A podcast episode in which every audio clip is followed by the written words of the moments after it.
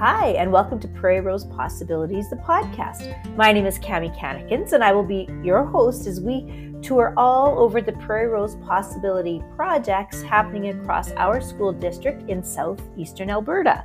We will take a look at some of the big goals in the projects as we talk to project leads and school leaders, and we will see what moves they are making to create sustainability for the projects into the future. Today we are with Michelle Cowie, and Michelle is at Foremost School, which is a K to 12 school in quite southern Alberta. And so it's one of our few schools that's K to 12. Michelle is here today to talk to us about, well, it used to be the Rodeo Club, and now it's the Rodeo Academy. Michelle, why don't you even start us off by talking about that change? I, I would say last year, uh, the difference between Mr. Steves at the start of the year, we were we got together and we said, oh, okay, so we hosted an after school program and we would have guest coaches come each week and the students would ride and practice their events. So we're keeping that the same. But Mr. Steves and I said, how are we going to change from a club to an academy? What really made the difference was now we're offering uh, modules during the day, and we're going to be riding and doing the academy during the day rather than an after school program. Another piece to add to that is you've been involved with the rodeo club or academy since the start, but you this is the first year that you're on staff as a teacher, so that's changed a little bit as well. So when you look back so far at what you've done in I, I would say being able to put the program within the students' class time during the day for us and being able to create those modules that are rodeo or agricultural based that the students can learn during the day during class. And then we can take that and then in the spring in april may june we're going to go out to the arena and ride during the day out at the arena. And uh, something that's really big for us that we're looking to do is to find some full-time coaches this year that will um, will be with the students throughout April, May, and June every day while they're riding.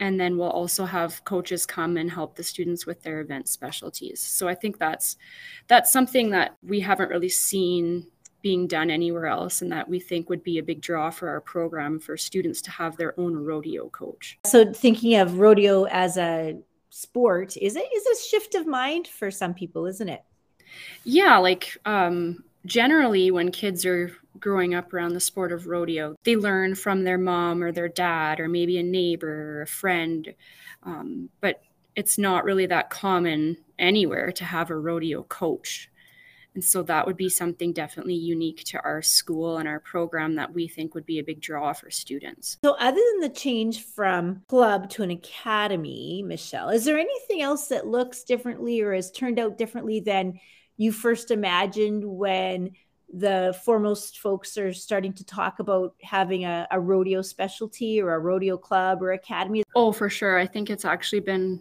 a few wild years. So, um, a few years ago, our ag society got together at a meeting and uh, just around a kitchen table, and we were just kind of talking off the cuff. And we, uh, one of the guys proposed a dream that he said he wanted to start an indoor arena.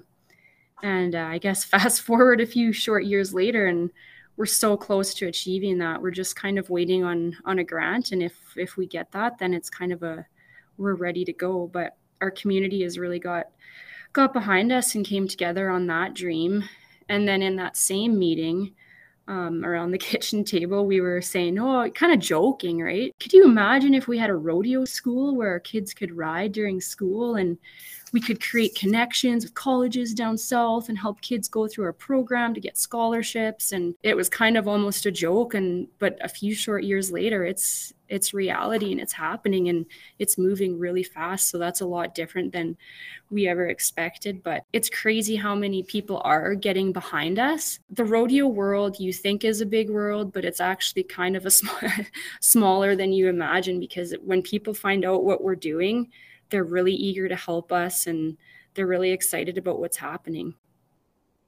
Well, it's great when you have community support and I'm going to say industry support. It's amazing how exponentially quicker something can grow. Hey, and uh, even uh, we have Brittany here, our grade two three teacher, and Brittany Comistic, and she's really great for the program too because she has special connections that is that's helping us.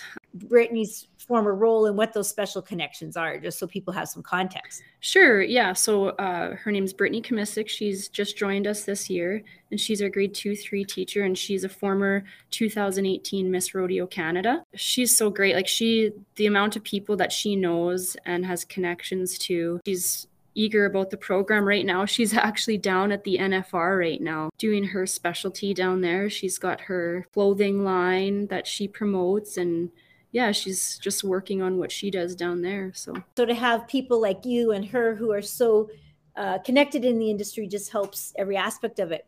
As you uh, look forward, and I know they're like it's just you, you use the word wild. Things are going quite quickly and changing quickly. What moves are you and the school and maybe the Ag Society making so that there's going to be sustainability of a project like this?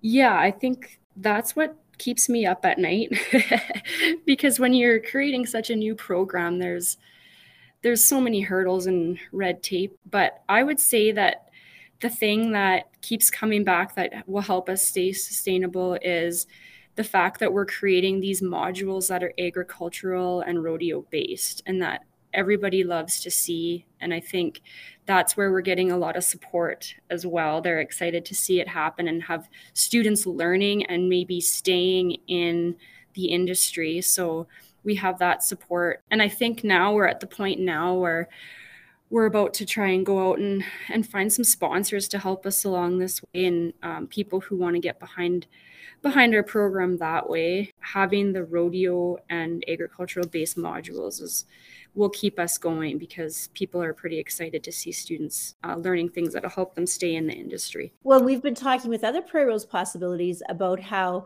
you know being in the industry doesn't necessarily just mean you're a, a bull rider or a roper. The industry's wide, and to help our students realize that, oh, maybe I maybe my role is going to be a farrier, or maybe I mean, you know, Brittany's got a clothing line. Like there's so many different ways that staying in the industry can look like. And so that's pretty exciting. You also mentioned kids going south to the United States for college. All of those things would certainly have an impact. Michelle, we've talked about a lot of big goals that seem to be on the horizon for the Foremost Rodeo Academy. Is there one big goal for the end of of this year, the 2022-23 season that you have in mind as a group? I just really want to get the kids out there and get them riding with coaches. I think that's the big thing and hopefully we'd like to within the next week or couple weeks we'd like to start opening it up and uh, potentially host some billet students that can come as well. So that's that's really big. We'd like to start them with our new semester and then get the students out riding and get the program rolling. I think if we can do that, then for for right now, that's our short term goal. But uh, long term goal is a lot of big dreams, and we're pretty excited about it. So, well, it has been exciting to listen to those big dreams and their some of the Genesis stories, Michelle. And so we certainly look forward to connecting with you in the spring, in May and June, and hearing what the next steps are.